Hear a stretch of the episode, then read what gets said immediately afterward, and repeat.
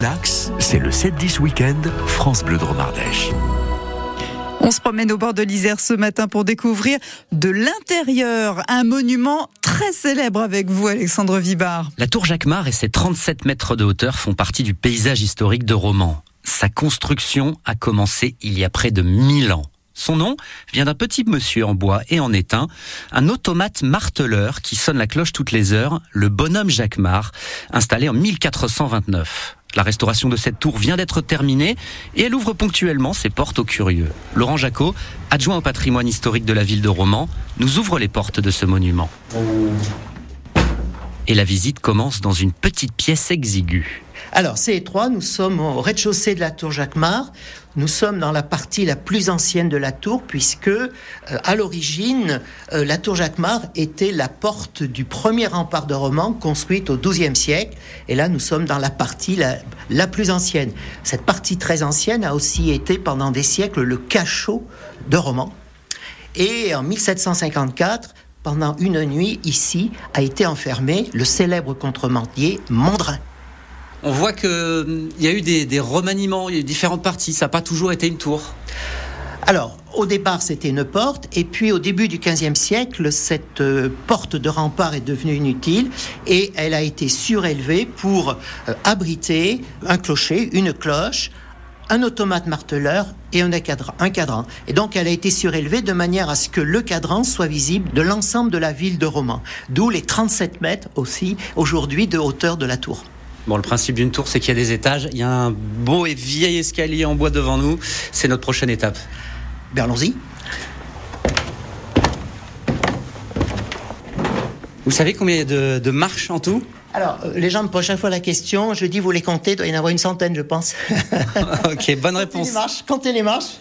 Voilà. Waouh On sent qu'on approche du sommet, il y a de belles charpentes. Nous sommes maintenant à l'étage où se trouvent les cadrans du bonhomme Jacquemart. Voilà, donc sur les quatre faces de la tour, vous avez les petits moteurs électriques qui permettent aux aiguilles de cadran de bouger. Après un petit escalier fort raide, on est presque au sommet de la tour. Presque au sommet. Donc nous sommes euh, sous la flèche. Nous sommes dans le, le, dernier étage accessible où se trouve le mécanisme qui permet au bonhomme Jacquemart de pivoter. Et alors, pourquoi un bonhomme Jacquemart euh, C'est quoi sa petite légende? Alors, l'histoire du bonhomme Jacquemart de Romans s'inscrit dans, dans l'histoire des, des, automates marteleurs euh, que l'on va installer au dé, à la fin du Moyen Âge, au début du XVe siècle, dans toutes les grandes villes de France, les grandes villes de France et d'Europe, des, des, grandes villes où il y a des ateliers où il faut que les ouvriers rentrent en même temps dans les ateliers pour travailler. Donc à l'époque, le seul moyen de faire rentrer les ouvriers, c'est euh, de leur faire entendre le son d'une cloche. Voilà, d'où le fait que des automates marteleurs, des dizaines et des dizaines d'automates marteleurs vont être installés notamment euh, en Italie du Nord et notamment en Flandre et à Romans, puisque nous sommes au début du XVe siècle. La ville de Romans est une ville euh, d'ateliers, une ville de marchands, euh, donc on a besoin de donner l'heure à tous les ouvriers pour qu'ils rentrent en même temps. Ce n'est qu'un aperçu de la visite, pleine d'anecdotes, qui raconte en partie l'histoire de la ville de Romans. Il n'y a pas de visite régulière, mais parfois, des groupes guidés sont autorisés à y pénétrer. Si vous êtes intéressé, vous pouvez vous rapprocher du service Pays d'art et d'histoire de Valence Roman Agglomération.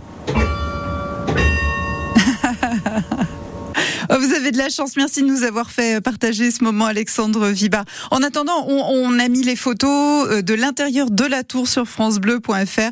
C'est dans le dossier Au fil de l'eau, un dossier très riche. Hein. Il y a beaucoup de rivières, de cours d'eau qu'on suit ensemble sur France Bleu Dromardèche chaque week-end et ça donne toujours de très beaux reportages d'Alexandre Viba.